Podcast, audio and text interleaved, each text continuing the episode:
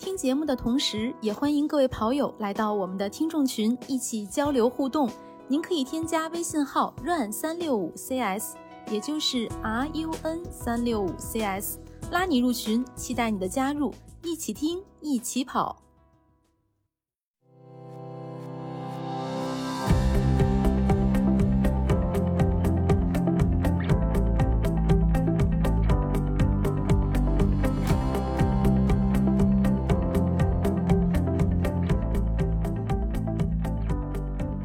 大家好，欢迎收听跑者日历，我是刚刚完成崇礼幺六八超级越野赛三十公里组，觉得跑的还不太过瘾的男子。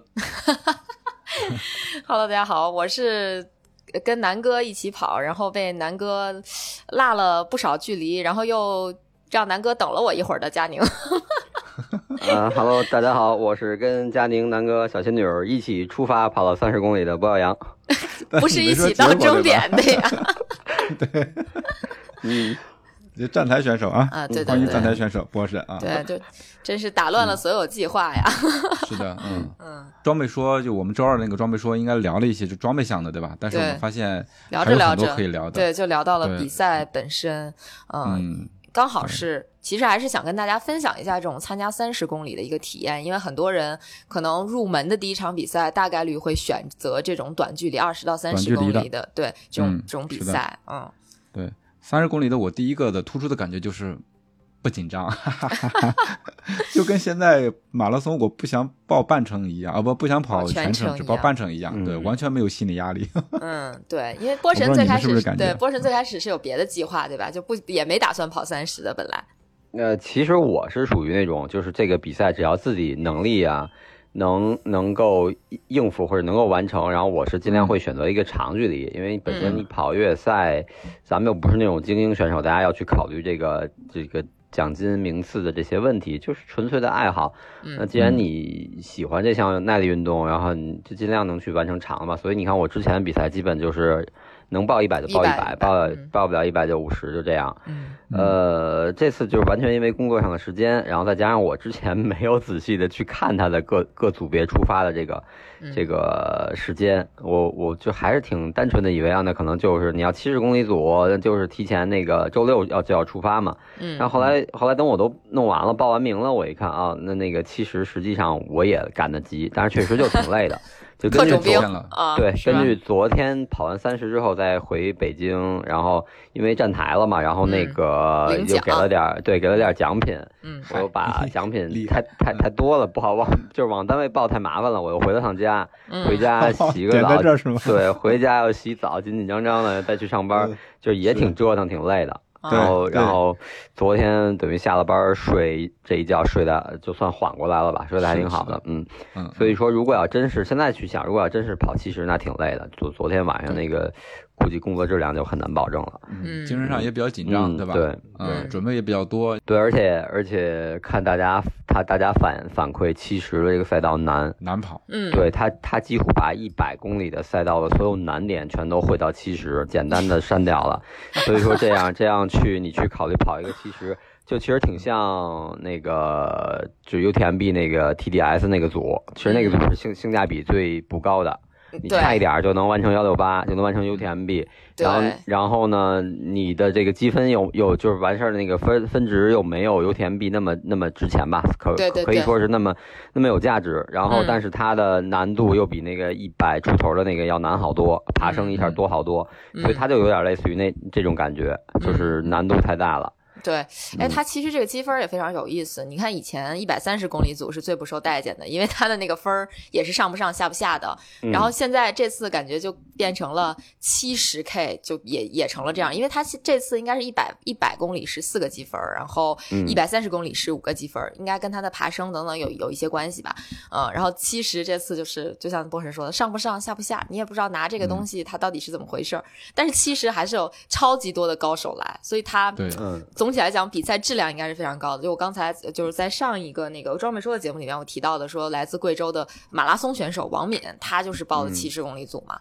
啊。然后就就就还挺卷的，其实。嗯，对，男子男子这块像小乔，然后对施爱，包括齐敏，他们都跑七十，对静静对吧？都跑对七十，对对，其实我觉得是挺卷的，真的嗯会挺卷。嗯，嗯，对，非常卷的一个组别。对，其实可能好处就是不用接受暴晒。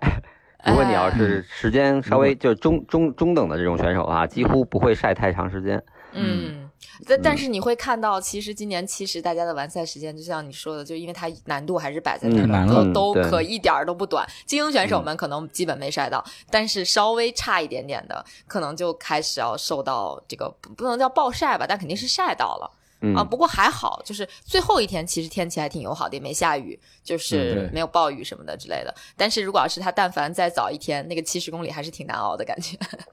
对，而且其实我看到，呃，社交媒体上好多人吐槽，呃，照片少，因为他夜里跑嘛，对照片难度太大了，我觉得这个这真的不是说吐可以吐槽就就能解决的问题。就你这个摄影师也很困难，组组委会也嗯很难安排，就除非你到白天嘛，对吧？白天你也好安排摄影师在那儿蹲着，不然的话，其实大家都很辛苦。你想在山顶上，你要给大家拍照，你还得过夜，就这个对讲讲就有点不人道了，因为你是跑动的，但是摄影师什么的都要就全程趴在那儿蹲在那儿，所以就这个还挺难说的。夜里头拍照的那个操作难度是非常大的。对你要准确的曝光，抓到这个人，然后对焦还要对上去，这个真的挺难的。也跑过去，它好像是有那种呃触发的，可以触发的那种补光的东西，但是你在户外的话，那个电它也是问题啊，啪啪啪一直闪，一会儿就没了。对，所以这个我觉得就是呃，结合自己的能力去考虑你所选择的组别，然后你会获得呃更好的一个参赛体验吧。所以说有嗯有些时候可能有的吐槽确实是合理的，是比赛存在一些问题或者是一些需要优化的地方。但是可能有的时候也你要反过来想想自己的能力啊，遇到这些问题你的解决方式，或者是你提前的准备的做了一些准备预案。训练呀、自己装备啊，对吧？看你自己就是能不能应对这个比赛。对你自己参加这个比赛的目目的是啥？目标是啥？是吧？嗯你是想收获更多的照片呢，还是你想挑战更高的组别，走更嗯更长的距离？啊对，这个想好了就行了。嗯，对，选组别这事儿，反正都是还是得就是大家根据个人的情况去选择。嗯对能力啊、时间啊嗯什么的，嗯，嗯我这次选三十，就是觉得我可能现在没有这个能力报更更更长的距离。对但是这次这次三十公里的参赛体验，我非常的感觉非常的好，所以我就有点那个想报更长距离的那个 那个想法了，就是就是这个样子的。你你一旦跑得比较舒服的时候，你就会想往更高的组别去跑。因为我这次整体来说，一个是没有过敏，另外一个腰跑完之后也没有什么事儿。这个脚踝感觉也是非常好，所以我觉得如果难度再大一点，里程更更长一点的话，我觉得我还是 OK 的啊，就是有这么一个心理。然后相对对来说，其他的朋友，就比如说呃，因为各种事情没有来参加比赛的，然后被我们朋友圈刷爆的那那些朋友，他们看了其实也挺眼馋的，就是说没啊来的想跑、跑短的想跑长的，就这种感觉。对，哎，我我其实虽然我我没觉得我的参赛体验有多么的好啊，确实是，就是因为今今年会觉得说，呃，自己身体也没准备好，然后就是挺累的，就确实是挺累的。但是我主要是眼馋那个完赛皮肤风衣，对，眼馋那个衣服，然后而且关键问题是我们这个三十 K 就是组团跑的呀，组队跑的，其实嗯再多二十好像感觉也还好行，就是可以聊聊天就过去了，对是吧？嗯，对，早知道还不如组个队呢，但是可能还不如组个 可能完赛之后就不是那么回事了。对啊，你要是组组队跑五十，至少要遇上晒和下雨。遇上晒和雨，嗯，嗯嗯，对对，确实天，但是但是还好，就他这次五十公里遇到那个雨，它不是那种暴雨，就很下很久，就是那种太阳雨，或或者是刷刷下完就过去了，就是那种特别细的那种特别密的那个雨，嗯它就匀过来嘛，一块儿下完了，它就走了，它不是那种嗯说对那种连绵不绝那种像梅雨一样的那种所以我就觉得还还 OK，还也许明年再说 看看。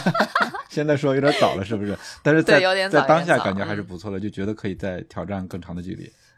对，因为主要是他那个五十不难，就是我这么说是不是不太好？就不太难，话不能说太满啊，你像不能说太满，不能说太满，就是改赛道啦，对不对？对对对对对对，因为他他这五十也挺奇怪的，好像是前面二十五公里非常简单，然后后面二十五公里就是难度上来了，所以很多人都嗯反映是这个可能就是样子的，嗯，对对对，我觉得这个其实也挺好玩的，就是这个我觉得比较比较适合就是老老炮儿吧，可能对于新手来讲会觉得比较虐一点，因为前面正开心呢，结果后来 咔嚓给你上点儿大爬升什么的，是吧？然后 可能对于老炮儿来讲会觉得还 OK，、嗯就是有预期嘛，嗯就知知道是怎么回事儿啊，所以我就觉得嗯有点后悔。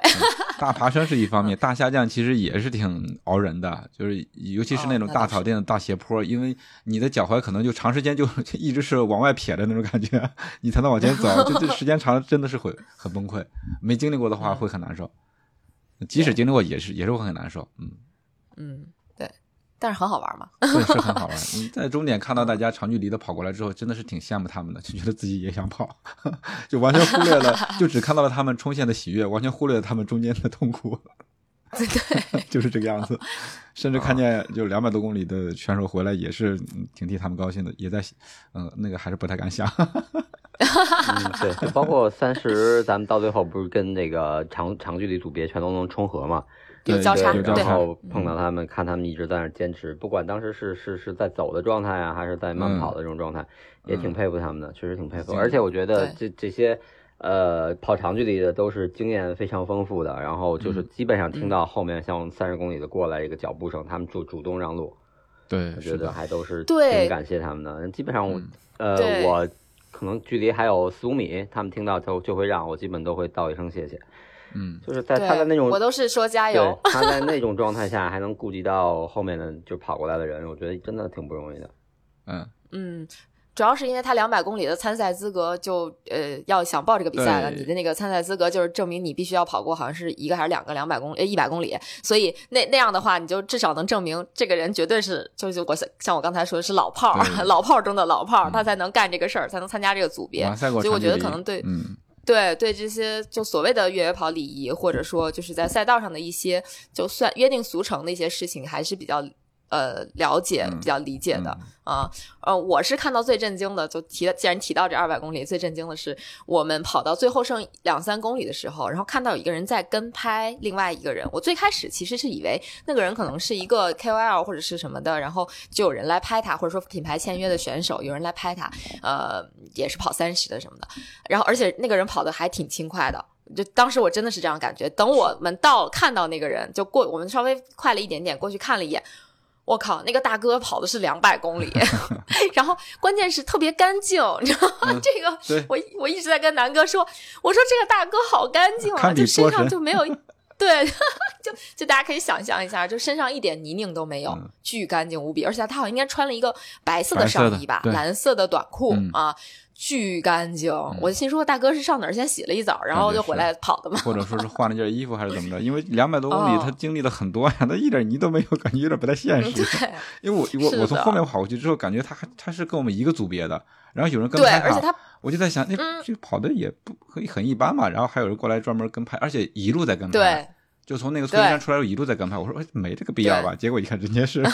两百多公里的，两百公里的小冒犯了，冒犯冒犯了，冒犯了，嗯。嗯而且我觉得他们这些长距离的真的是值得观众以及其他选手的一个尊重。然后我们在路口看比赛的时候，就是啊，大家啊加油加油加油，然后突然看见一个 UTC 啊加油加油，那个声音就立马提高了两度。对，就看见他们在赛道上都是我都是路过的时候都喊一个，我说加油加油，嗯太牛逼了！就是就就基本上就是呃一路喝彩过去，嗯人家给你让道，嗯然后还还特别那个特别牛。哎，我我反正我觉得给我们让路的都是特别厉害的选手。嗯，真的挺挺有意思的，嗯就你在赛道上碰见这些人，我觉得哇，太牛了，太牛了。整个比赛整个县城的氛围就也是非常的好的，因为好多朋友都是。呃，除非你在比赛上面能看到他们，你其实平平时很少有机会能够聚在一起，对吧？我们这两天是各种合影，各种 打招呼，很热对，。那那会儿，对头一天、第二天嘛，我们是周五到的，波神周六到的嘛。嗯周六到了之后，波神跟我们在那个终点那地儿就坐着，我们就开始看，说，哎，这是谁谁谁，这是谁谁谁，对，啊，特特别好玩儿。很多好久没见的朋友都见到了。对，是那个我我跟南哥，因为我们到的比较早嘛，我们从周五开始就是就在那边，然后周五先去了一百三十公里的起点，起点嗯就到了之后，对，立马去了，嗯。去了起点，先领了物嘛，然后领完物就去了一百三的起点，呃，结果就其实看到了各种大神，就当时我觉得哇，一百三十公里组这个组别也是挺卷是的，嗯，后来一看，一百三参赛选手其实不是很多，还挺少的，嗯。大概才一两百吧，啊，嗯不是很多的样子，嗯，嗯，呃，但是一一一百三真是也是大神很多，是大神很多。然后我们在去一百三之前，其实没有太多的期望。当时因为我们也是刚到嘛，也也没有说是具体的拍摄计划。但是到了一百三那边回来之后，就发觉，哎呀，这次真的是来着了。首先，我们就看到了邢如玲邢姐啊、我不知道她参加一百三十公里。所以我就跟我们同行的小伙伴 Real，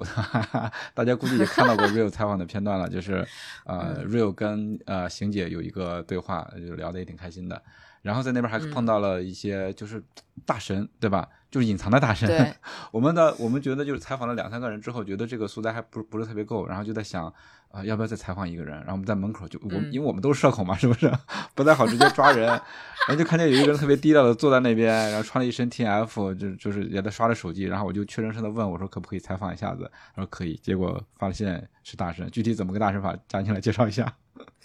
对，就是我们采访的时候就觉得哦平平无奇，就是问了一下人家是 也不也不能平平无奇啊，我这么说肯定有人打我。就是所谓的平平无奇是人家云淡风轻的就说啊，我就为什么跑跑一百三不跑幺六八，是因为我八月份要去参加 UTMB。嗯啊，对，我们当时就说牛逼，去参加 UTMB 组别的，厉害厉害厉害！因为我们当时其实，在采访这个大神之前，我们采访了另外一个来自香港的女选手，对对对她也是把这一百三当热身，然后之后要去 UTMB 的，就这样子、嗯啊。然后我我我们反正就是内心对于我们采访到的这位就特别特别特别这个低调的大神，也是这个感觉，就是哦，就是一位即将去参加对 UTMB 的厉害的选手，对，就觉得对对对是一个嗯。对，是一个厉害的选手，但是其实没想到的是，人家竟然还是曾经应该是江南之巅的一百公里冠军，嗯还是林贾尼一百一十六还是一百一十七公里那个组别的冠军，嗯就这个太牛了，就是可能稍微了解点越野跑的人应该都听说过这个林贾尼的越野赛，就就是应该是世界上最难的越野赛之一吧。我说这这个水平太高了，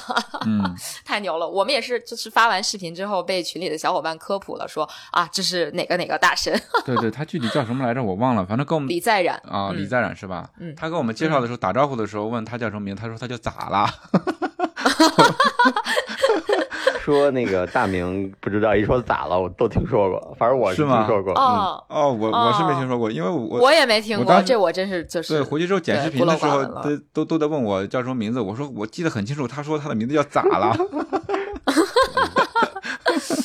对特别低调，嗯。真是就是就是低调到我们真的无法分辨，说哇塞，这么牛，嗯，一屋子的大神，然后包括那个对。刚才佳妮说的那个 Vivian 是吧？她她是这位女生特别厉害，她刚从珠峰下来，对刚登了珠峰，然后后面要参加 UTMB，然后这边崇礼幺六八的一百三十公里，对她来说是一个相当于是热身训练训练对热身，啊啊，因为 去去 UTMB 的很多都会选冲里，就每年往年都是这样，因为它的时间嗯呃差不多七月份和嗯八月份嘛，这一个月他跑完跑完冲里之后也足够恢复，然后呃海拔呀，包括这个气候都有点类似，所以很多都会这么这么安排。嗯。所以就是在一百三十公里，就就基本解释说为什么在一百三十公里的这个起点上能看到这么多，或者说就随随便便采访一个都是大神哦，我觉得这个还挺挺有意思的，非常有意思。也许明年如果再去的话，还有机会的话，可以再去一百三十公里组的起点去。对，这给大家呃一个 tips 对吧？如果说你是不不参加比赛，但是你想看看大神，你可以到一百三十公里的这个起点去看一看。对，确实是挺多挺厉害的选手嗯啊。，是的，然后，反正我们第一天去了之后，就是在那儿一顿采访哈，甚至还采访到了有一些摄影师朋友，嗯哦，他们给的 tips 其实也挺有意思的，就具体的，就大家可以去看我们的那个小红书，对，因为、嗯摄影师对于比赛来说是非常重要的一部分嘛，嗯。他们给我们拍照片儿，然后我们看到好看的照片儿也会。就留一个很好的对于这个比赛的一个纪念嘛，嗯，然后人家给的这个 tips 就是能拍出更好的照片嘛，对，是的，这也 验证了我们之前给大家的这个这个这就就说的一点嘛，就是说你别呃到跟前儿了，对吧？你怼着那个镜头，那是那是拍不到的。摄影师可能因为那个长焦，他可能在几十米之外就对准你了，到跟前儿就没用了。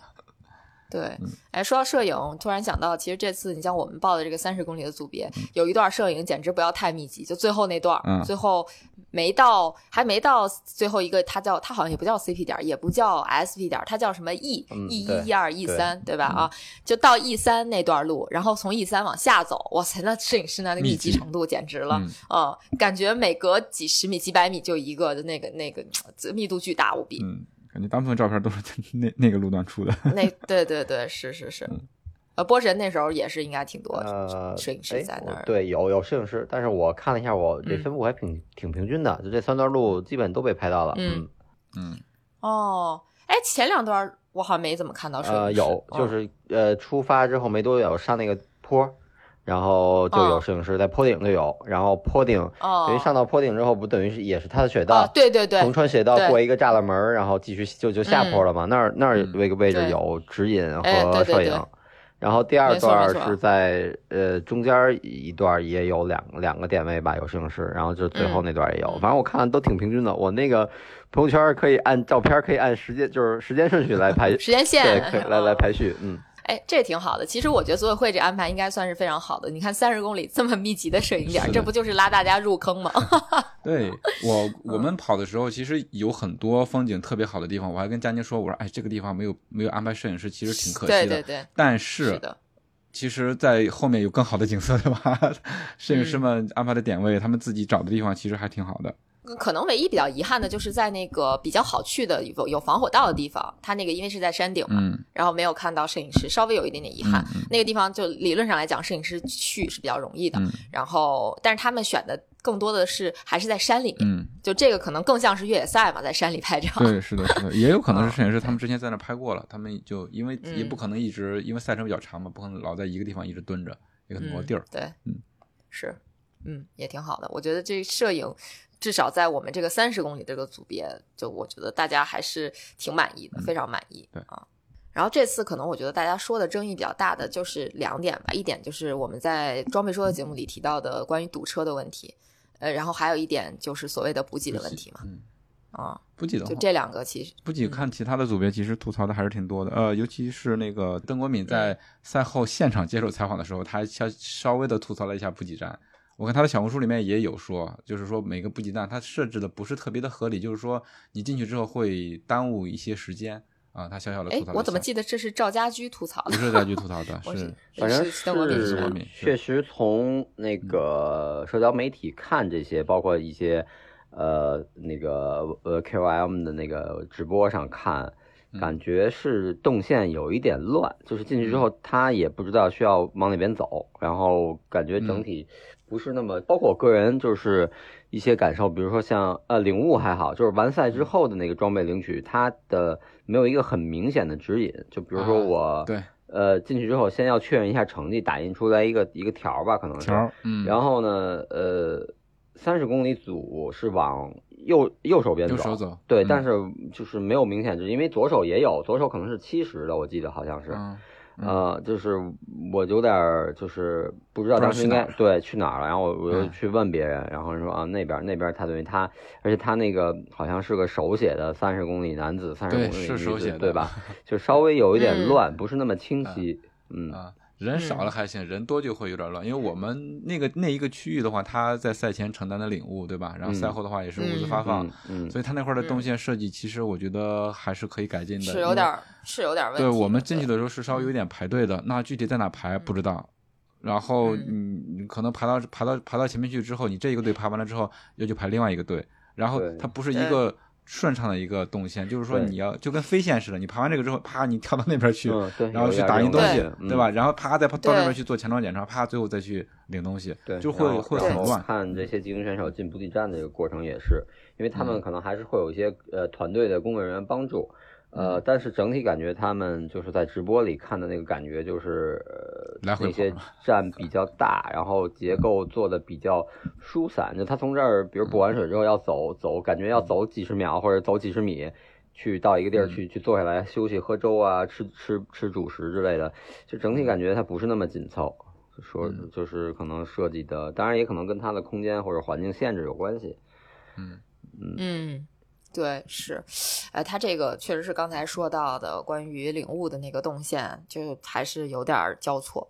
的确是不是特别好。嗯而且就是感觉这么大的一个比赛，这比赛规模真的太大了，可能因为规模特别大，所以他设计的那那个领悟的地点感觉上是有点拥挤的，就不如其实去年的时候领悟我可能就没有这个感觉，它是放在去年是放在那个冰雪博物馆里面，嗯就是是一个室内的建筑，就空间会比较大，就一进去就好多，有点像马拉松那个感觉，嗯就好多柜台。嗯但是今年就是就好像它变了，它变成了，你看它就变成了只有那么一小块地方，而且是在那个临时搭建的帐篷里面嘛，嗯空间上可能会变小，但是总体来讲，比赛的规模确实变大的，所以这个就有点像咱平时开车遇到堵车，为什么会堵车呢？因为前方道路收窄，你有这么多车，这个道路收窄了，对吧？那肯定会堵啊，就是会有这种对，我是觉得它啊放在室内里面，它那个指引真的是太小了。就像刚才波神说，它是手写的，你可以把那个、嗯就至少材料你弄大一点的吧，让大家看的比较清楚。嗯，嗯，对，也许明年。希望我们提的这些建议，包括其实有也有很多人吐槽嘛，觉得这些建议都应该成为组委会未来去改进的一个空、空间吧，一个方向吧。大家嗯，吐槽也是为了这个它能更好嘛，对吧？比赛更好，嗯对对对，对，相对反正在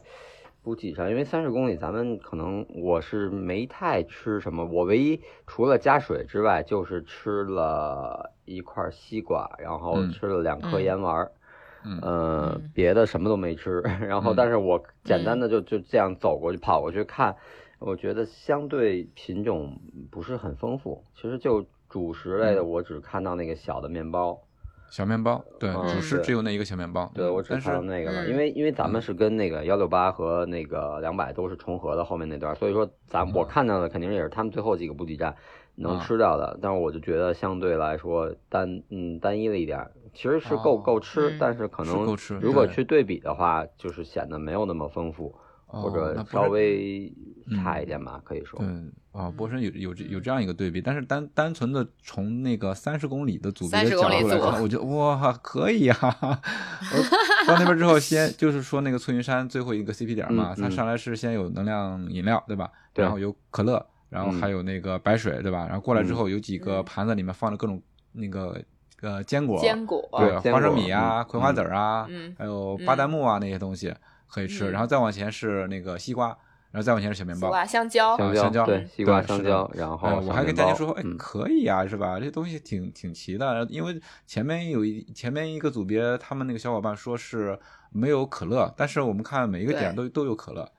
对，我们都喝到了，我不知道是临时改变了，因为有人在说这个问题，还是说嗯就是本身是有的，可能我们的小伙伴到补给站太晚了，没有喝到或者怎样，嗯，这个不是很清楚，但是我们确实喝到可乐可了。对，嗯但他但是按波神说的，因为他是跟其他的长距离的组别是重合的一个点的话，那可能就稍微有一点点，或者说他们考虑到其实已经到最后了，不需要太多的补给了，因为我们在那个。呃，五十公里组的那个中间的一个补给点的时候，我看到还有什么呃熟食面面啊之类的东西，对，嗯，你稍微排、对排一排队就能吃到一碗面。那个面，我看大家吃的是真真香啊 南哥都想去排队了奈何没有号码布。可真太香了，嗯狼吞虎咽那感觉。对对对对，我们还去做了一下私补嘛就也挺好玩的。嗯头一次去给人家做私补，本来还计划说晚上想给看看能不能不能给哪个精英运动员之类的做一下私补，后来反正也没这机会，我我们也没这精力了，就没做。但我们对就在白天五十公里比赛的时候，去给小伙伴做了一下私补。嗯哇塞，这个等人可真是够焦虑的。因为主要后面我们还要去赶去其他的就是那个十公里的一个出发点嘛，对吧？所以说对也不能等太长时间啊。而、而且之前嗯跟其他那个最后等的那个小伙伴，那个时间是他可能是撑的时间太长了，对吧？就最终还是没等到对啊。对那前面的还是都都补给到了，而且是按照他们的要求，对吧？说肉夹馍，咱们就会打包了肉夹馍，现场吃肉夹馍。对，就是有人会觉得不理解啊，就因为我们在买肉夹馍的时候，后来就跟别人讲说我们要给小伙伴私补肉夹馍，然后就有选手说能吃得下吗？嗯，啊，就对，就在那个点儿能吃得下肉夹馍吗？结果真的啊哈，某些同学真的是挺能吃的啊，嗯上来就咔咔干你啊，就肉夹馍也吃了。啊你不能对啊，这不能老想象你说到时候吃不下去，但人家就是能吃得下去，胃口好。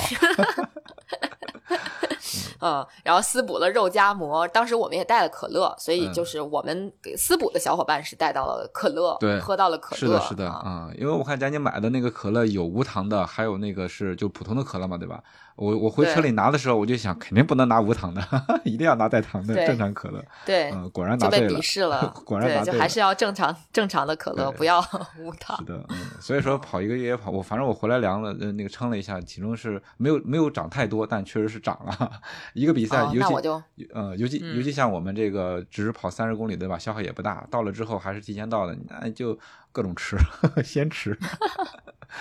体重还是会长的，再加上私补，嗯，嗯嗯，对。然后我们有小伙伴嫌弃崇礼的食物太油、太咸，这个。是的，因为我们第一嗯天吃的确实有点咸了，就吃那个大大肉嘛，对吧？呃做的确实挺咸嗯的，感觉每个菜都咸，然后后来受不了了，就 自己跑完之后去找了这个吃西餐大众。点评手里最最牛的西餐去吃披萨去了，结果回来也是一顿吐槽，呃，倒是不咸了，但是嗯它也就不咸。嗯，非常有意思。哎，这个其实说说私补，聊到吃饭这事儿，这私补确确实是一个非常好玩的事儿。因为后来我发现私补其实不是私补特定的某一个人，是有人点菜了，但是真正私补的时候，其实是去补所有你认识的人。所以那个肉夹馍基本就是来个人就问吃肉夹馍吗？吃肉夹馍吗？对，都在问问这个认识的小伙伴吃不吃肉夹馍。当然，我们最其实最强的私补不是吃的东西，是拍照。嗯，就是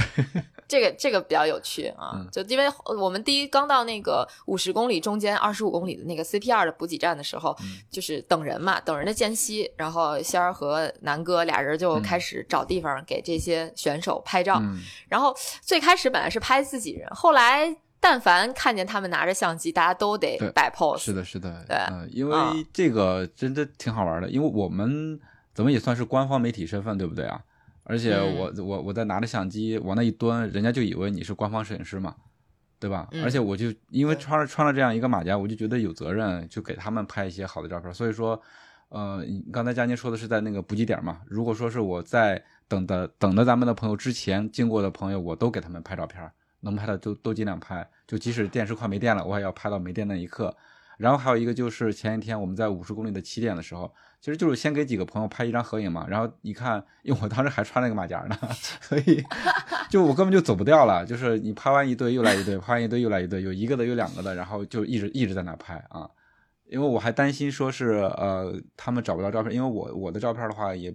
我我回头看看能不能传到官方的平台吧。如果说能关的能传的话是方便一些，如果说是传不上去的话，大家记得去咱们跑者日历的公众号上去查，我处理完了之后传在那个上面，给他一个链接。嗯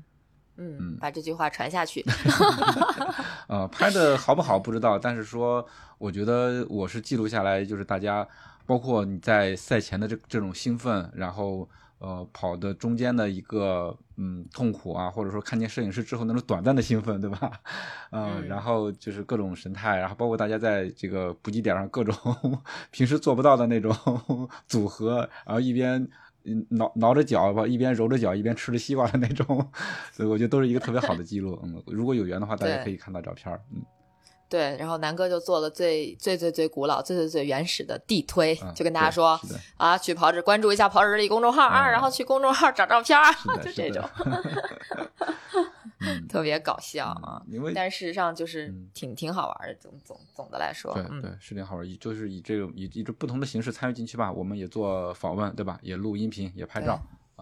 对对，因为最开始我们本来目标是去拍视频的，到最后没想到变成拍照了。嗯因为到到第二天，第一天是拍了挺多视频的，然后到了第二天就变成了纯拍照，啊主要是我这我也没啥选题了，然后我们就改拍照了。是的，拍照其实还有一个非常逗的事儿，是在五十公里终点，呃，离终点嗯应该还有大概小一公里的地方，然后我给南哥搬了个板凳儿，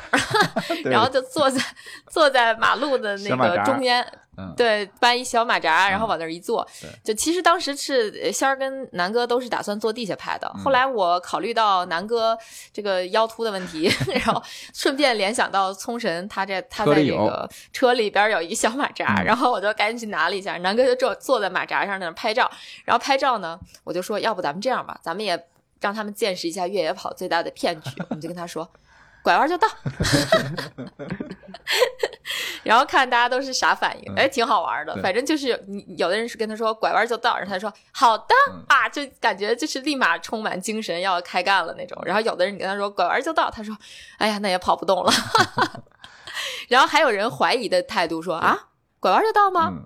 然后其实我的潜台词是嗯还得拐俩弯儿。对，是拐俩弯儿，但确实已经不远了，因为拐过去之后就能在右手边看到冰雪博物馆了，再往前就是对就是终点了。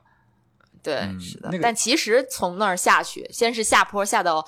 那个马路，就大马路上，嗯然后还要再跑马路边跑一段，然后再跑那个冲线的那一段。对对其实它是一个一个就门字吧，就这么说吧，对，是的。还是有一点距离还。还是稍微有点距离的啊，在那边在那边拍其实也挺好的，就是快接近终点了。那个时候那个地方那个那个路段场景其实是很好的，边上是有绿化的那个树是绿色的，远处的时候因为是在傍晚的时候，那个呃天边有一些云，那个光线还不错。然后在地上是一个公路的一个纵深的感觉，地上还有黄色的那个路标，所以我觉得这个场景特别好。哎，正好还没有摄影师，对吧？我就 呃坐在路边上给大家拍照，我觉得那那一段拍的效果还不错。嗯哎，反正就是基本上什么工种都体验了一下，对倒是都挺好玩的，嗯，嗯对，你因为在整个在那个气氛下，我觉得还是就是你很难去做一个对，很。很很很冷静的状态吧，就嗯哪怕你看热闹都会看得非常兴奋。对，是的，你就你平常怎么会在马路上 搬个椅子往那一坐，对，就包？括那个我领悟之后，然后往那个酒店往回走，就听路上就是当地人，呃，没有参与，就跟这个活动没有任何关系，一看就没有任何关系，就他们都在聊，哎呀，这这两百公里要绕绕到哪儿去，在哪儿啊跑啊？就他们都会讨论这些事儿，在聊这。都对跑跑一宿了，哎呀，这都呃，还有路边的人，就是他们经过的时候还会问我，就是我哎，我我我从这边走会不会影响你？我说没事没事，嗯，还挺好的。对对对、嗯对，就是各种都看到了，都特别有意思。那聊聊赛道上有意思的事儿吧，各位在赛道上都看见什么好玩的现象了？可以聊聊赛。道上我是看到了三十公里组别有几个小朋友，十岁十一岁的小朋友，跑得不慢。我他们好哦像比我们先冲线，还是怎么？没太注意啊，不太敢承认。不想承认，不是不敢承认，好吗？是的，是的，嗯小朋友真的挺厉害的。嗯、有些有一个说法说是小朋友不要去练他的耐力，但是人家有耐力，对不对？三十公里都能跑下来，干嘛不让他跑呢？是不是？我看是有家对，我觉得小朋友都很拼，对就是我觉得小小年纪就学会了用尽自己最后一滴血的那个是的，他们他们那个他们那个跑姿特别的好看，我觉得。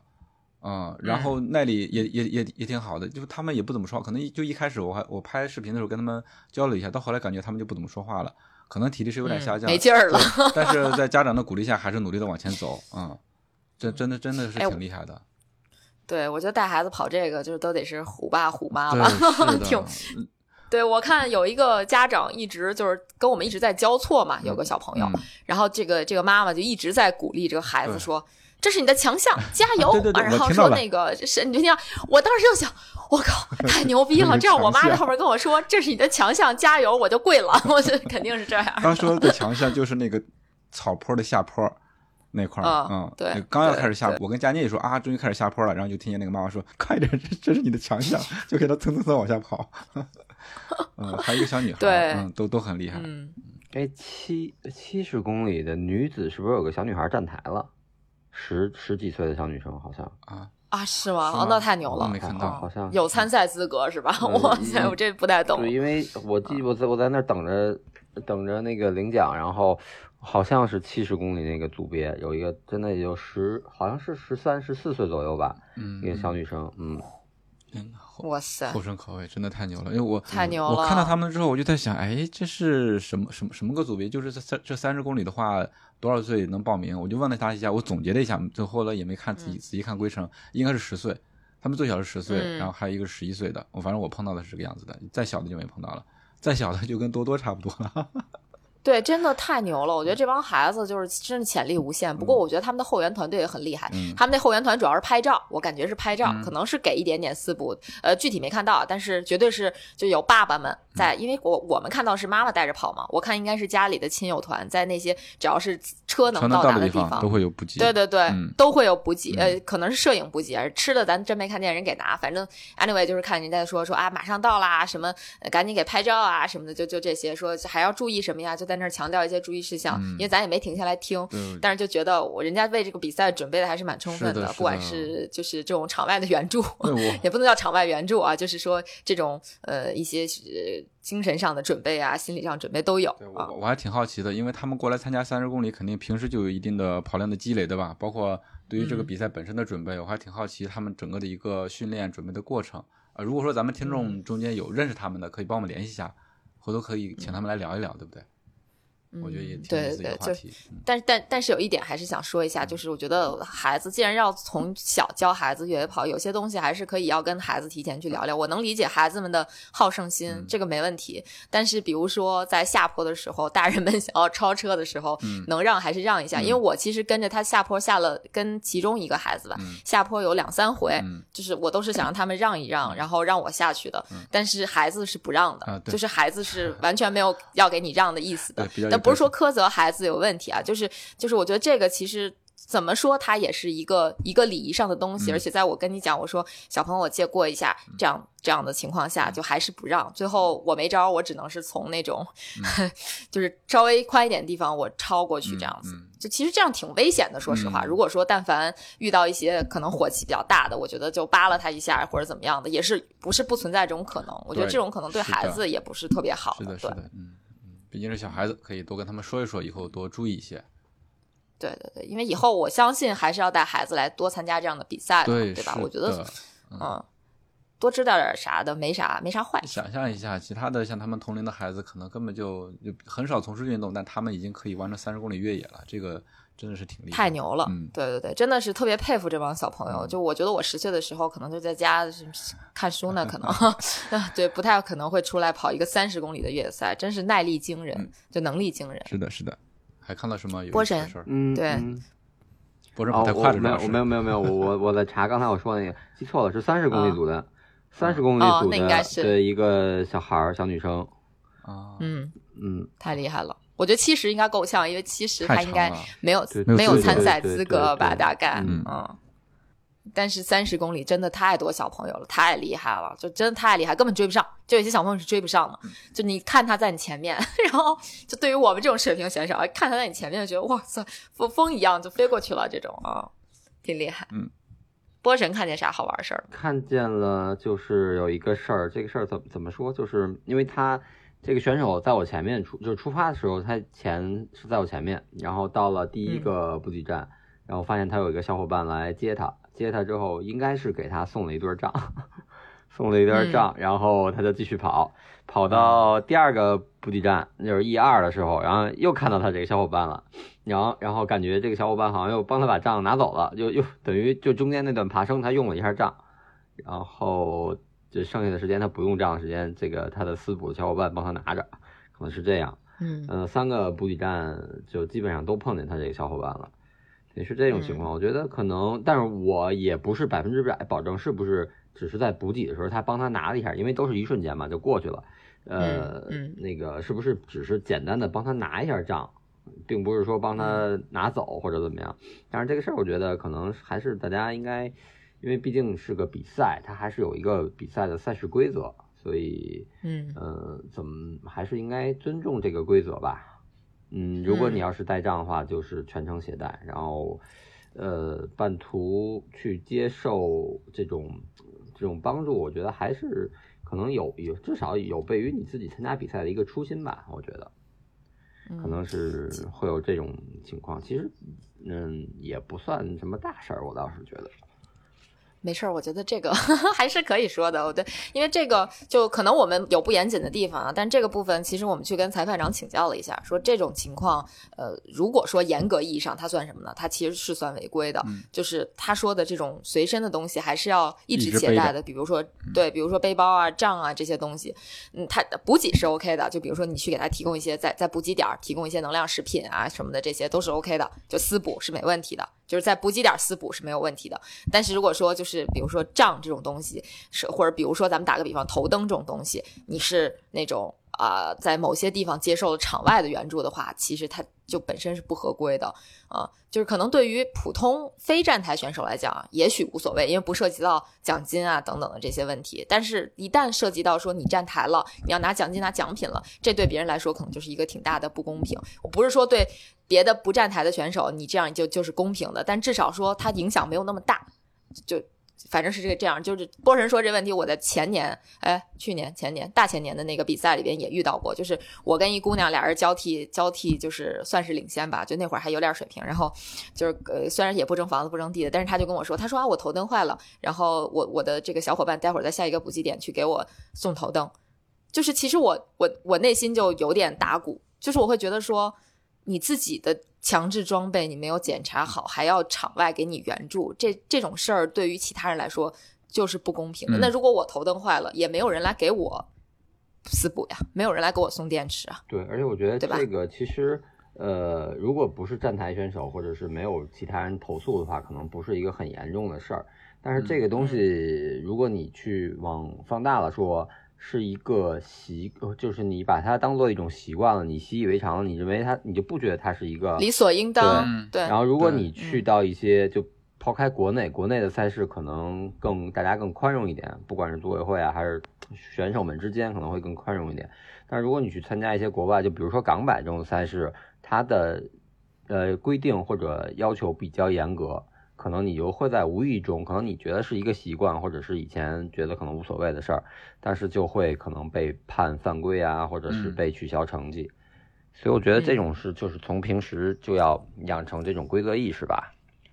对，我觉得还是要严格遵守组委会的规定。对，其实国内有的国内有一些比赛是在参赛的手册上严或者竞赛规则上写了，呃，即使你是精英运动员，然后你的团队的补给。也只能在指定的补给站，甚至都不是，对，是的，对，甚至都不是每，对，不是所有的补给点，指定的补给站，呃，或者是指定的一些专门的私补区域去做。然后你不，你看，但是但是实际上现在在国内的各大比赛里面的操作，不管是精英选手还是普通选手。那你的朋友都可以进到补给站周边去给你做一些私补，大家没有太计较这个事儿。但是我记得在港版，如果是这样的话，可能就会被判罚、犯规啊，或者罚时之类的这种情况就会发生，就会被判。对，对，所以我觉得可能还是这个规则意识，大家要更去去强调一下，或者去更好的去学习和认清一下吧。嗯，对，就是，呃，我们还是要多看这个赛事手册，最好真的不要就是。什么都不看，就自己就去报了个比赛就去参加了。包括我自己的朋友也是啊，就我我也在批评他，因为我有朋友他跑女子十 K，他是就一个纯纯的纯纯的纯纯的小白，就是他什么都没有参加过任何比赛，然后自己报了一个女子十 K，平时可能偶尔能跑个两三公里，跑个半小时，然后也就这次又报了一个女子十 K。到了起点之后，我就看他，我说你什么都没带吗？他说没有。我说你这样不行啊，我说你这样肯定是有问题的呀。然后我就愣塞给他了半瓶水。嗯，后来等比赛结束之后，我跟他聊天，他说：“你要是不塞给我那半瓶水，我可能就渴死在路上了。”我说：“你都没有认真的去看组委会的这个具体的规定，要求你带什么或者怎样的，就是你你你低估了这个比赛它本身的危险性。其实这个是挺危险的一个事儿。嗯，就真的是出什么意外了，那都是你自己的责任。说实话，这可能跟组委会就没有关系了，因为你没有遵照组委会的规定。就这是这是真的是最最坏的结果了。”所以说规章制度啊，安全方面的一些东西啊，类似于强装这些东西，我们要反复的去强调，那希望更多的人去听到。那可能周围如果没有这样的朋友跟他说、跟他叨叨的话，他可能真的就完全忽略了，他以为报了个名就跟春游一样就。出去了就去了啊，对，春游去了，对，组委对 组委会的补给站的确是给你补给的，但它也不是说能把所有的意外情况都考虑在里边。你因为你看，它一般补给站，它短的它也得四五公里，长了它可能十几公里才有一个，对吧？你你在这几公里发生的事儿，它跟路跑不一样，路跑它可以开个救护车来救你，但是你在山里谁救你？就算救你，他也得先上山下山，那这个时间怎么办？就对于你来说，就是你你没有自救的这种。经验的话，肯定也是不行，对吧？对，包括呃，包括咱们那三十公里，它中间那个赛段，呃，十四公里，其实还有还有爬升。呃，如果就咱们这个赶的天气还不错，人家真是，比如说你是其他组别的，你走到那儿，那这你跑到这个赛段是比较热、比较暴晒的情况下，可能呃，你就考虑，虽然它的官方的那个强装要求是一升的水，不少于一升，嗯，那可能如果要是特别晒的天气，这十四公里一升水不够。绝对不够，对对绝对不够。嗯嗯，去年我就经历过，对，就是我自己带了，但是真的感觉不够，就快要渴死了。所以就是。我觉得就像之前来过我们节目的凯凯老师，他在讲，他说他每次参加五十公里，他都带一百公里的强装，就是有备无患啊，足够谨慎。嗯，对。哎，其实我觉得这次这个他那个就是在领悟那个广场那个小展会，他自己做的那个、呃赛事周边有那个软水壶，嗯其实我觉得这个嗯也还行，方便。比如说嗯我只、对我只带了两个壶，但是如果自己买呀，对我可以啊再买一个，然后哪怕就我不装水，嗯空着备着，然后比如下一个赛段十四公里，然后现在特别热，那我可以在嗯前面那补给站、加上对变成加上水变对，这样就一点五升水就应该能够应付这个长赛段。嗯，对，这个还是挺方便的，嗯。嗯嗯，嗯。我是出发的时候就把水壶给灌满了，因为这次我们三十公里路程不长，而且也不是特别的晒，所以说用水量不是特别大。我总共也就是在那个补给点儿把那个呃，这就自己拿那个杯子接了点儿喝了喝，然后到最后一个补给点儿之前才开始喝自己水壶里的水，另外一个水壶它就一就一直没动。但是说并不能因为你这一次对吧，你用水量不大，对对对你就觉得次次都是这个样子，不是那么幸运的。是是是嗯，没错但凡，我去年就是不够，反正今年就又够了，所以就这个东西对，对你你只能说做好万全准备。对，而且跟你当天的状态和你这个比赛这个强度各方面都有关系。可能，呃，距离更短，可能四五六升五不是五六公里的这个距离的赛段，但是你特别累，然后嗯你的爬升，然后你渴，你一直在喝水，就是或者可能你喝水是一种你缓解疲劳的方式了，然后可能这个一升水都不够你喝的，这都有可能。嗯因为我有时候自己出去训练或者有一段。有一次什么什么比赛，还是是我忘了是哪个比赛了。就是其实那段路不是很长，但是就因为太累了，就又热，然后就老想喝口水休息休息，就水喝多了，结果就快到补给站之前，可能还有一公里吧，就没水了。嗯嗯其实对如果如果要是还有距离更长的话，其实那就会遇到断水的这种风险了。我觉得，嗯，对还是要就是把这个比赛的危险性往稍微往高了估一估，就我说自己的评估，嗯对吧？往上往高往高了估一估，尤其是他真的就是像我跟朋友讲的，我说这个越野跑它跟路跑。真的是两码事儿，可能对高手来说是一码事儿啊，就对于普通选手来说，它真的是两项完全不同的运动。你可能就咱们就就咱比如说咱们限定一下，你全马是四个小时，但是你跑越野，你跑一个五十公里，你你四个小时你可断然回不来，你可能八个小时你都不一定回得来。是的，就是这个东西真的不能划等号的，对。对吧？我说我说的还算对吧？你在 户外，但凡一个小小的意外，都有可能影响你到底能不能完成这个比赛。你就比如说我们在城里头，对吧？你突然来一场雨，你浑身都打湿了，那你 跟你平干干爽爽的那种感觉肯定是不一样的。而你在户外的情况下，你如果湿哒哒的就这么一直跑，那还是很危险的。嗯，嗯，没错，所以大家还就是还是对享受这个 party 的同时，对要做好完全的准备。一个是看好规则，另外一个是安全方面一定要做好准备。嗯，对。其实说到说到又说到赛道上的事儿，我其实还想提，就是嗯我们一直在说，包括很多越野赛就一直在说说大家用杖啊用杖，就是用杖真的要。注意那杖尖要朝前，嗯不要朝后，因为有些人是撩用杖也不会用，就是撩那个杖。嗯我不知道你们看到过吗？现场，我估计波神够呛能看到，因为这种情况一般我会出现在比较靠后，还没出啊。发七点就就被杖啊扫了一下，是吧？哦 等于那个前面那个选手，她一个一个女生，她那个等于仗已经握好了、套好了，但是她突然要整理她什么东西，她就直接那样，嗯那等于仗不就立起来就飞起来了吗？啊，对，嗯然后那个包姐在前面挡了一下，然后跟他说了一声，哦嗯，嗯。嗯，是这包姐好像比较虎的，像我们这种 比较比较温柔一点的，也也都不会去说，只能是默默的忍受，因为对有，躲躲一确实是这样下算了，。不说了，对对，躲一下算了。有些嗯人他这这是这样的，他可能在整理自己这个登山杖的时候，也没有注意到周围，吧？对她她意识不到，嗯，刚打开的时候，嗯或者说调整的时候，他可能就跟一个金箍棒一样，在空中画圆什么的，就有可能，对对，扎到别人，是这样的啊。很多人对，但是我觉得该说还是要说对，就是你这个账还是要要说，因为在可能在起点还好了，他至少他就是一个没什么没什么受力的情况下，对对它就稍微转了一下。这要是在山顶上，你在他后面对，它那个账那么一飞出去，那真的大家如果是在高速移动的过程中戳到你了，那绝对就是一个很大的伤害啊，对吧一直？脑补把这个人穿透了那个，对我也 是，我跟你一模一样。我一直对我以前也是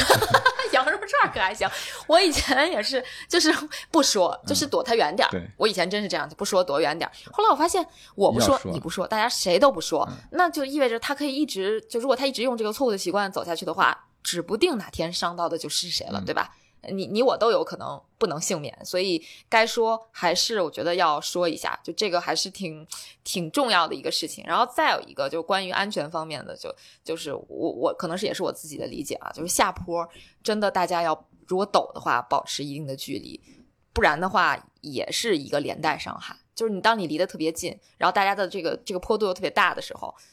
这真的是，尤其是大家都比较菜的时候，这这个真的很危险。就是我的一般下坡，我都跟南哥说，我说咱们离他们远一点，就是因为大家都不是什么高水平的选手，有时候真的控制不了自己的这个重心。你万一坡特陡，然后咔嚓你倒了，那后面的人再上来，就就就就会很很惨。就真的是很惨，我也脑补过这种这种这种场景。因为我 们想太多了，对对，都属于危险意识比较强的，对吧？就开车的时候也会一直会脑补那种车祸的情况，对吧？所以就开的稍微谨慎一些啊，在在越野赛道上就会想一下这种危险的情况，所以说要让提醒大家保持一下距离。真的是你要摔倒的话，一可能一个一个可能是你会砸到前面的人，另外一个可能是。后面的人会绊倒，别人伤害你，对，就就这个东西，我确实看见有人摔了，但是这个真的是就是你有点距离还好，就大家都能刹住车，就这不跟开车一个道理嘛？就你离太近的时候，就是我，反正前方一个对吧？我基本比赛的过程中，如果不管是上坡下坡，都是有人跟我跟的特别紧，我会让，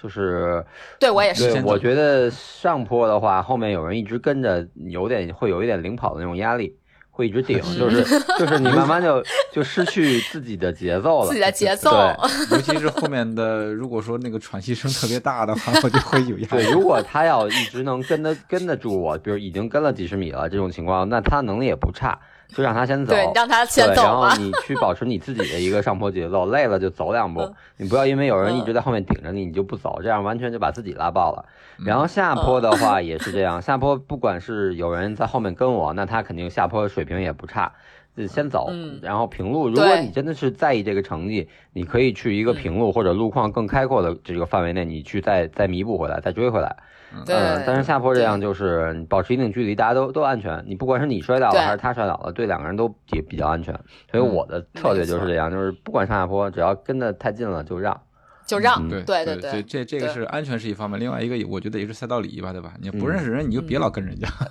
对，或者说你真要跟人家，你就跟人说一声，好吧？我我就是你你对，就或者说稍微保持一定的距离，就是比如说上坡，就你别让我听见你的那个喘气声，就是因为这这次特别逗，就我们在上坡的时候，后边跟了一个大哥，然后他怎么那么他就在我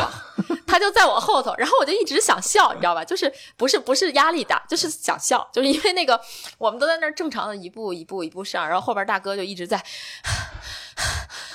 就是一直是这样的，不带停的。然后我就我是气儿不敢喘，然后又不敢笑，就因为我觉得挺好笑的。当时真的觉得有点有点逗，就是他一直跟着你，然后后面那个喘气声还特别，就不是很不是说均匀的正常咱们那个喘气儿啊，就是带着那种气声的，就那种就特别逗。然后吧，你给他让吧，他也不过，就是就是他可能也不想过，就是他也没给你特别大的压力。就这个时候就觉得挺挺有意思。我当时真的。过了那道，我跟南哥说：“我说我一直想笑，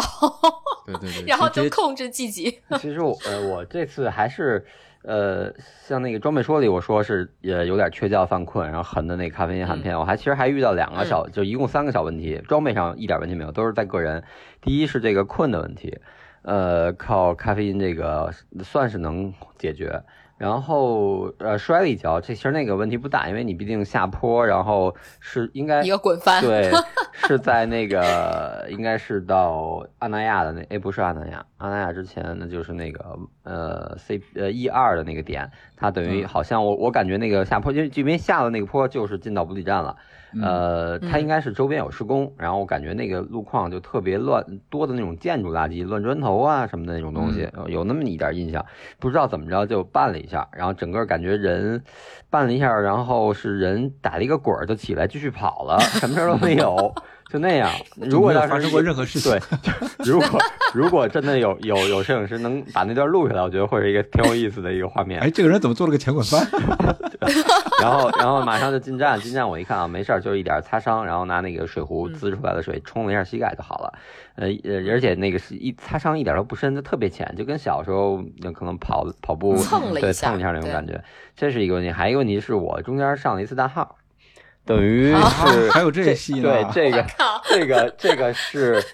等于这个就体现出前期的准备不是特别足，因为我不是之前嗯。每次就推荐什么的，经常说那超凡依旧的那个能量餐嘛，嗯我习惯拿它当早餐吃。但是这次因为我知道它肯定这个品牌肯定会去摆摊儿，啊，这种大的比赛他都都会去，而且他们还有这个赞助的运动员和战队什么的，我就说那我就现场去买吧，因为家里胶还有。呃，就缺能量餐跟恢复饮，那是一个三十公里，早起出发吃早点喝一个，然后回来喝一个恢复的那个就行了。呃，我就我就说去现场买吧，那没想到是是周六去，那肯定都卖完了，他卖了好几天了嘛，对吧？卖完了包括他还有赞助的选手，他可能带过来也就那么多不多了，等于我就没买到那个能量饮。呃，就是等于相当于把自己的习惯打乱了，等于那天早起还是常规喝了没排空对，喝了杯啊。咖啡，然后吃的面包，我感觉是吃的有一点就没有那么舒服，然后可能还是有点有点多，然后跑起来之后就觉得肚子有点别扭，然后就想肚子别扭。就忍着的这个状态，还不如你彻底放轻松了，你后面跑得更轻松。等于实际上我应该是跑到差不多十公里左右的时候，然后这样，因为那会儿同组别的像雪飞他们跑得快的，我见不着影儿了。嗯然后我 我后面那个慢的那会儿，我回头看了一眼，没有人跟，我说那我赶紧找个，正好那段两边都是树林儿，呃呃，我 找了一个比较不太一呃远离赛道、不太碍事儿的地儿，然后我还看了一眼表，看了一眼时间，我说不能耽误太多时间。呃，那个速速解决，差不多两分钟吧。但是实际上哦，那还挺快。对，实际上这追不上你。两分钟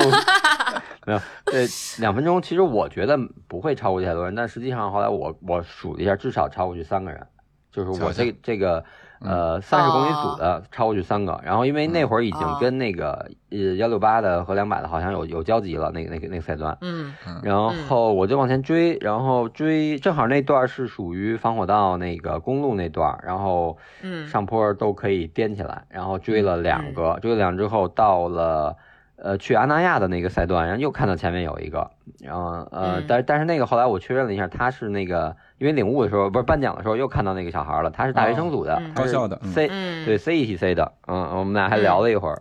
然后，嗯。对，把他们仨，实际，但是他们仨在那个我我上大号之前，他们肯定是在我后面的，等于嗯这样算是超了三个嘛，我就追回来了。然后我就嗯我就感觉，除了这三个情况的话，然后如果你要想在赛道上保持一个成绩，或者就像还有结合刚才说的，就有人贴你贴的特别近，你怎么办？嗯呃呃，包括对，在最后一个就上那个星芒餐厅的那个上坡，等于嗯星芒餐厅之前不是一个爬升嘛，爬上去之后到餐厅就没有爬升，就下降了。那个上坡等于我又超了两个之前在我前面的人，呃嗯呃，其中就是说我怀疑是有小伙伴帮他送账的那个，那个哦也超了，也把他嗯超了。呃，我嗯。就是说，呃，受到一点最近看环法啊，包括环法那个纪录片的启发，嗯，就是在上坡的时候你去进攻，然后你看他跟不跟你，啊 对他要 哦，他要不是。对他要不跟你就没问题，你就可以把他拉开，拉爆他。他要是嗯。跟，那你嗯。就去调整你的策略，你就你就让，就这样。嗯。然后嗯。就是或还有一种就是呃，比如说上坡下坡，像我刚才说的，嗯。大家能力差不多，他能一直跟你，或者你能一直跟住他，那你也不用超，不用让。呃，就是要么你就让，要么就是你不用超他，到宽阔的路段的时候你再去超，平路上去发挥路跑的优势。然后上坡就特别逗，就是我说这这两个人最后追上坡追的那个就是，呃，包括策略。然后你出了阿那亚，马上爬那个升，然后要上熊猫餐厅，那就提前吃胶。进阿那亚之前就是吃胶，吃完胶，嗯然后呃出阿那亚等于线路改了嘛，不要绕一个等于其实就是兜一圈。本来我看它的原线路就是直接出就上坡，但是它现在兜一圈，其实我觉得兜这一圈还挺好的，就是把这个呃在补给站这个整个这个人流还能分散一点。分散一下，对，要不然你可能比如同一波三四个人一起，呃，都到这儿补给，然后一起出发，马上就上坡，又变成窄路了，大家可能拉不开，还会有有可能会嗯互相影响一点。这样我觉得它嗯兜一小圈七百多米，将近八百米，我觉得还不错。然后上嗯坡之后，那个胶的作用基本就发挥了。发挥之后，然后就这几个人，我就看上坡，因为大家都在走嘛，他中间稍微缓一点的那种小缓坡，可以颠起来，你去颠儿。他如果不跟你，那你就能把他超了，或者就是你能把他拉开这个距离，他就他就，嗯如果后续你没问题，你能一直保持你的运动状态，就一直在颠着啊，或者跑着啊，快走着，他肯定是追不上你的。这个我 我观察还挺逗，因为这次我是 发现这个问题之后，我就说试一试，我说我看这两个人能不能追，然后就就嗯都是这种方法，上坡大家我看我也走，他也走，然后到缓路的时候，我稍微顶一下跑，你就心里数着跑一百步，因为我之前呃看看一个大神聊。那个他自己的那个自媒体说说就是其实都是人嘛，他也有跑不动的时候，那怎么办？那就是自己数着跑颠儿一百步走十步，颠儿一百步走十步。然后那我也是这样，那我这个哎小缓坡了，我就数着就颠儿一百步，一二三四五，颠儿到一百，然后我走十步，我回头看一眼他没跟上来，那我觉得他的状态已经不行了，那就继续。哎，就这样，到最后等于其实这两个人也没追上来，试探一下，嗯嗯，我觉得还挺有意思的，就就包括那看繁华，然后环环法那波加查，呃，那陡坡上直接就摇车进攻，后面那个温格高的追不上，跟不上，嗯，哎，还挺有意思的，啊，就比赛策略，嗯。对，波神这个好高阶啊！这个我们不存在。这个我，对，就是确实是上这个我能我能想象，就是一般比如说防火道上坡这种，你要但凡你能颠儿两步，你立马能超十个人。对对。下坡一样，就是防火道下坡一样，因为它不宽嘛，对吧？你要是快，你嗖嗖能超很多人。就是因为因为我们是互相等着玩嘛，所以就是我我就自己就是南哥说的颠儿一下就下去了嘛，就是 颠儿一下，对，这个颠儿一下，这这个以后大家也可以看视频啊，这个怎怎么个颠儿法？成了一个梗了是吗？没有，就是确实是，就是如果说真的防火道你水平很高的话，能超不少人。但是在那个山里边那个上下坡就有点有点费劲，就是对于我们这种。就就就叫什么中下游水平选手哈，就我这种中下游，南哥还是可以的，就是我这种中下游水平选手哈。我也 我我也不太行，但是我觉得波神说的那个 颠儿一百步，然后走十步，哎，这这挺有意思，下次可以试一试。对，这个这个很有意思，就可以试试，可以试试。我觉得就是还有一个挺逗的，说下坡那事儿，就是我们当时有一段，我也在那个路上，后来回来也在讲，说我们下到一个地儿，就是波神说那个松针的那条下坡特别舒服的那个下坡，跑的特别爽，那个那个下坡那个路，然后我下了一个地儿就走不过去了。然后走不过去，我就发现是怎么回事。我前面有两个女生，然后她们在并排跑，呃，不是并排跑，就是在一前一后跑。然后我就跟她们说：“我说让一下。”然后前面那个姑娘跟我说：“我也想让她让一下。” 然后，然后我就看了，我就跟了一会儿，跟了一会儿。后来我发现是前面那个姑娘拿了一个杖，我感觉她可能也不太会跑下坡，所以她就是一根杖在旁边戳呀戳呀戳，然后一直往下戳，速度也比比较慢，不太快，但也也有点速度，也是跑着，但但是是那种比较慢的颠儿。然后后来她就一直不肯让我跟了，我们就我们后面这两个人跟了她得跟了有两两三百米，嗯，或者说一两百米吧，得有这个这个这个距离。然后我前面那个姑娘实在忍不了了，说。就也没说话，然后到了一个稍微平一点的地儿，他就嗖就超过去了，我也就跟着他的，就是从旁边就是宽一点的地方超过去了。然后我前面那个女生就刚开刚才在夹在中间的那个姑娘，就是嗖就没了。然后 我心说妈呀，这得跟了多长时间没释放，然后人就没了啊！就是就是有些人他真的是我不知道他是不会让，还是害怕自己让了之后破坏自己的节奏，也有可能这个有这个考虑。对，也也也有可能，但是这样的话，其实后面人就比较难受，因为我们都有自己的节奏。其实他如果稍微能。让一下，因为他也不是特别快，呃，如果他能让一下，其实大家都舒服。因为一是我们不用跟着他，他也不用就是着急或者怎么样。因为那个仙儿为了追我们下坡也是咔嚓摔了嘛，嗯，对，这这这就是不是走自己的，不是按自己的节奏走，就是掉入了别人的节奏里，其实也也还是有点危险。嗯，对，其实我觉得就是越野跑可能更明显，然后但是呃，路跑和越野跑其实都是你完全是因为你大家是就是一个普通的跑者，不是那种精英运动员去。非要去争名次，然后完全就是在自己的节奏里，这是一个最稳妥的方式。就包括我刚才说那种上下坡啊，然后怎么样跟人拉开差距，这也是看你自己的节奏，因为你已经很疲劳了，你也没必要去顶着顶着一下，所以还是看自己的这个节奏的感觉。嗯，但是我我说那个一百步十步那个也是通过那个大神的说我去体会学习，但是我有时候觉得，呃，走十步歇不过来。嗯，对我我我我试过，我试过这种，但我是我是那个上坡的时候，我给自己定个目标是上两百步，然后歇十步，就是就是也不叫歇十步，歇十秒十个数吧，嗯，就是上两百歇十数十个数，就这样，然后二百一二百一就这样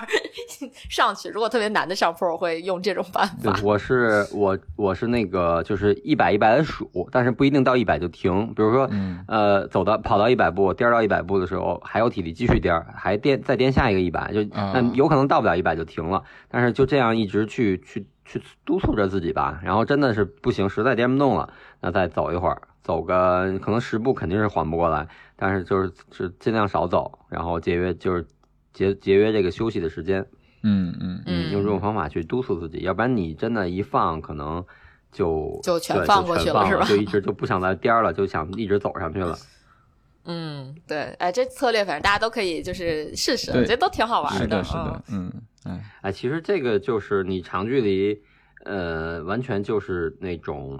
怎么说，就是你在跟自己去去去琢磨自己。哎，对对我也觉得是。嗯就是你跟着别人永远不是一个特别好的办法，就是还是要找自己的节奏。反正我越来越觉得是这样，不管是补给啊、吃喝这方面，还是装备的方面，还是整个比赛的过程的策略上，你哪儿快一点、慢一点，完全都是你在去研究你自己的这么一个过程。嗯好像嗯跟其实真的跟其他人关系不太大。哎，还真是的，嗯，对，快也好，慢也好，其实就是按着自己的节奏走是最轻松的。但凡你跟上了别人的节奏，你都很累。这这真的是就感觉。跑了这么几场越野赛之后，一个小小的经验的总结吧。我觉得你看最后大家都达成一致，大家都是这个感觉。就我是以前被人拉爆过 N 多次，就是 我我我可能就自己跑也是那个时间，但是跟别人跑也是那个时间，但是感受完全不一样。就自己跑就觉得哦轻松加愉快，然后一跟别人节奏跑，到最后就是我靠，同样的时间我怎么感觉耗费了双倍的体力，就会有这种这种不适感。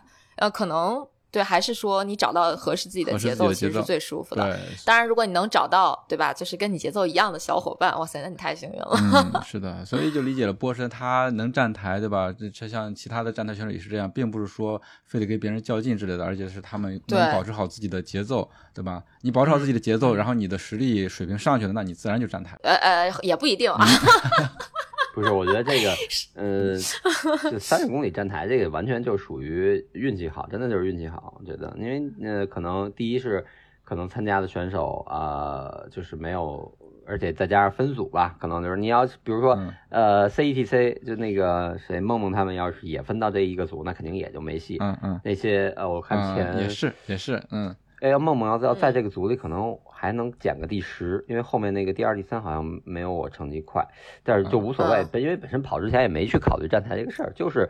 就玩儿，对，就是嗯玩儿。首先你是一个短的，然后我就把它当做一次训练，然后借着这个比赛的机会，然后就尽量的去稍微发挥一下吧，然后看看嗯自己的这个跑起来的感受。当然，如果天气特别热，那可能也就会安全一点，跑慢一点。然后天气又还好，然后赛道又又出乎我的预料，因为我之前算的嗯可能四个小时不错了，因为一八年我跑那个三十五公里那个组是四个小时多一点儿，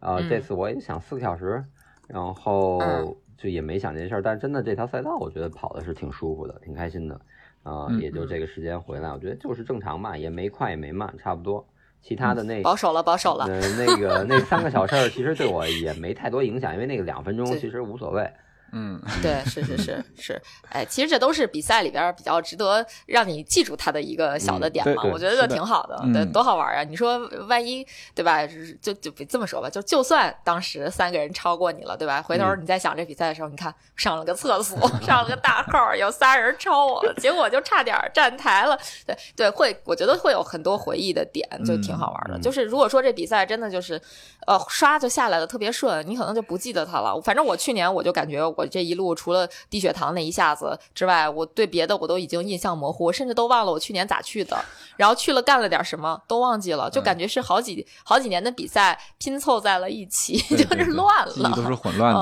而且我觉得这次对这次去崇礼，因为我上次还是一八年去的，我觉得这次去感觉高铁还真是挺方便的，包括对，呃不一样了。对嗯，换乘啊，因为从回回北京那次，因为他那天晚昨天晚上的车回北京，呃五点多那班，他只到清河，我还觉得会不会很嗯方便，但是没想到，其实现在都是那种枢纽式的换乘，就直接不用出站，也不用再次安检就坐地铁了。呃，嗯还挺嗯方便的。其实以后周末如果要有有两天的时间，就一个周末的时间去崇礼训练，也是一个挺好的事儿。连哎吃哎，是对喝，带着家人去避个暑，然后白天，因为其实住的那个就是庆典广场那一圈儿住的地方很多，然后你对从庆典就按五十公里的那个线路。出发没多远就能上山了，你上山上嗯各种长短线路都是这个因人而异，你你随便想选长的选选条长的线路，这都可以跑。我觉得训练也挺好的。其实你算下来，整体的交通的时间可能会比你住在北京的这个 CBD 啊，或者在东边的地方去趟 三峰还要，时间上差不太多。其实这个交通的时间，嗯，嗯两个小时，你从东边开车到三峰也得小两个小时，其实。对，嗯嗯对。取决于你住的中不中心，比如说 像在现在我这个从我这儿如果到三峰的，我发现竟然还挺近，基本上一个小时就能到，嗯对对就是都走外环就还好对啊。可能东边儿再往东就难一点，嗯就是可能会去确实去趟三峰挺费劲的。嗯，但是如果说就是想去呃山里边，然后凉快一点就其实我觉得主要是占凉快这点，就崇礼真太凉快了，就嗯都冷了。对，早晚都挺冷的，其实。你跟对我都带了一件长袖的卫衣，就穿着都不觉得说多暖和。就它这个早晚的温差巨大，而且就它那个大太阳依然就是我之前说的那种，就是你站在阴凉地儿，你会觉得凉风习习；你就站在这个这个太阳地儿，你会觉得晒的都肉疼皮疼。嗯对对，是这对感觉。，就是只要不是直直晒，然后你找一个地儿穿个长袖，还挺舒服的。你看我那个，对像以前我出去比赛，冲锋衣早早的就把它打包搁在那个压缩袋里了。然后这次我就没收，然后直接就是因为到那儿晚上我就他穿出来套着，出去吃饭的都套着，然后第二天早起出发也得套着，要不然你直接穿个背心儿还冷。那个谁赛前给我拍那鸡皮疙瘩全起来了。对，波神是穿这个背心儿，我们都问他冷不冷，嗯一边说不冷，一边掉鸡皮疙瘩。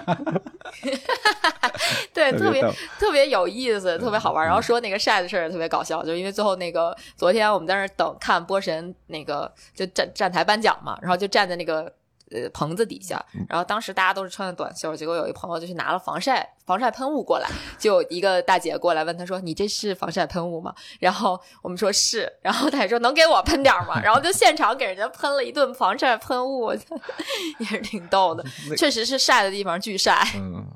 那个喷雾的声势太大了，以为放了烟雾弹似的，吓我一跳。是是是是，导致我差点给我喷一雪糕，我都不知道我中没中毒。我们当时还 在吃吃东西呢，喝东西。嗯，嗯，对。哎，挺好玩的。对，崇礼这个地方真的非常值得，就是去度个周末。嗯我觉得，呃，可能总体来讲需要吐槽，就是它可能物价方面，就如果说你去吃那种特别普遍的馆子，它跟北京价格也差不多了。但是你要是去一些，就是你看起来门门头门面比较不是那么高级的地方，你进去吃个饭真的很便宜。就是我觉得人均四五十块钱吧，对，而而且吃的挺好的哎，啊。我我是这次有一个事儿没没没满足，就是想吃烧麦没吃没吃。烧麦崇礼的烧麦啊其实它崇礼的烧麦，它就跟那个他上我家吃烧麦，啊，是哎，不就是说走，既然走那儿有，我们就想吃这个内内蒙的烧麦，然后这种这种嗯肉烧麦嘛，然后后来这这几顿都没赶上，没吃成。但是昨儿咱们吃那个卷子，我觉得还挺好吃的。嗯，哦，嗯对，我觉得那家也还行。嗯呃，那那家是有点出乎意料的，就是比比意料之之怎么说，比意意料要好吃。嗯本来我是说随便选一个快点儿的，嗯然后就进去吃嘛。呃，结果进去一看没什么人，其实我心里就凉了，我觉得完了，这家肯定很难吃。结果还然后挺好吃。嗯，对，结果还挺好吃，还挺惊喜的。但是就是总体来说比较大的问题，可能就是它的那种乡间的土菜会稍微咸一点油一点儿。嗯，昨天那家行，还行，嗯前面但是对对咸一点那你对前配着它那个大卷子吃多，其实还可以。对嗯对多吃点主食。是的，嗯，但是崇礼的羊肉其实还不错，还是可以去吃一下的。嗯就这个地儿，就你综合看起来，其实吃啊、玩啊，它都有地方，但是你不能要求它过分的高级，就是说，你说 让它所有的东西，像像我们队友那样，你在崇礼找西餐，这个你你你对，有有点困难，再给崇礼点时间。啊，对，再给崇礼点时间。哎，但其实如果比如说去呃太武滑雪小镇啊什么的，还是有一些还不错。嗯，就在雪场里头是吧？对，雪场里边还行，嗯还可以。嗯有你像什么，它有些地方什么星巴克之类的，它也都有的。嗯，对，但是好像夏天不开啊是吧？也就呃，对，有些它夏天它就没有那种度假的嗯需求，嗯也不叫需求，就是度假的业务，它可能就，不嗯开。但是在县城里面啊完全可以满足了。对对对是的，就是而且要不是比赛高峰期，它住宿其实挺便宜的。嗯嗯嗯嗯嗯。其实高峰，即使是高峰期，它的这个价格也也不算对它的太贵。那个还啊是就是呃比量能接的量比较大，因为它整个那一圈那么多全是客栈和住宿酒店之类的。嗯，嗯没错没错。因为我们 来打车路上，然后那个司机大哥特别逗，说这要不是比赛，夏天好像就几乎没什么人来。人，啊对对是的，对，所以就真的多办点儿这种比赛，啊就稍微、嗯对呃，完全可以把夏天的，就是可以利用到优势去开发出来。冬天呃滑雪凉快就是一个最大的优势，我觉得。对啊，夏天 避暑，然后全家来度个假，然后开发一些夏天可以玩的项目。那除了越野跑比赛，然后其他一些东西，包括之前我看好像那个什么斯巴达什么的也跟那儿办过，是吧？嗯，对对对它其实夏天它有一些什么山地自行车啊嗯之类的，嗯但是就是呃声势没有崇礼幺六八这么浩大，嗯就就会感觉说没那么热闹。我我我猜啊，就这个大型的赛事还是会让这个呃城市本身或者说这种小县城本身它非常非常热闹的。嗯，真的是一有比赛，我们这个话就搂不住啊！已经聊了一个多小时了啊，比赛的方方面面，嗯以及到最后的这个波神给大家的一些比赛的 tips。那我觉得这期的推荐就是推荐大家夏天去崇礼吧，冬天可以滑雪，夏天可以去避暑，对吧？嗯，很凉快的一个地方，嗯，特别适合夏天带孩带带孩子带一家人一起去玩儿。对，主要是推荐夏天。行，好嘞。那其实关于崇礼幺六八这个比赛更多的内容呢，大家可以听听我们上一期的装备说，以及呢我们的小红书和 B 站的一些视频。那关于这个比赛，大家如果有什么想说的，也可以给我们留言啊，在各个平台都可以，我们都可以看得到。行啊，对，哎，哎补嗯补充一下，其实 Real 同学一直说，哎，我能不能和波神聊一期节目呀？然后，对不起，我们先聊了。回头有机会啊，有的是机会。嗯，对对对，嗯我们看看能不能再安排什么，比如说大家一起聊这个比赛的这么一个机会吧。啊，因为我们都是跑了三十公里组嘛，对吧嗯，？对，其他公里发生了什么事情啊？对不对？有什么想分享的，可以大家一起来聊一聊。行，是的，嗯，那我们今天的节目就到这里了。如果你觉得有料有趣，请一定我们点赞、转发和留言，这对我们很重要。我们也会不定期的选取大家的留言在节目里阅读，让更多的人听到你的意见。另外，也可以全网搜索“泡着日历”，发现的更多，发现更多精彩和惊喜。好嘞，咱们下期再见，下次越野跑再见，拜拜。拜拜。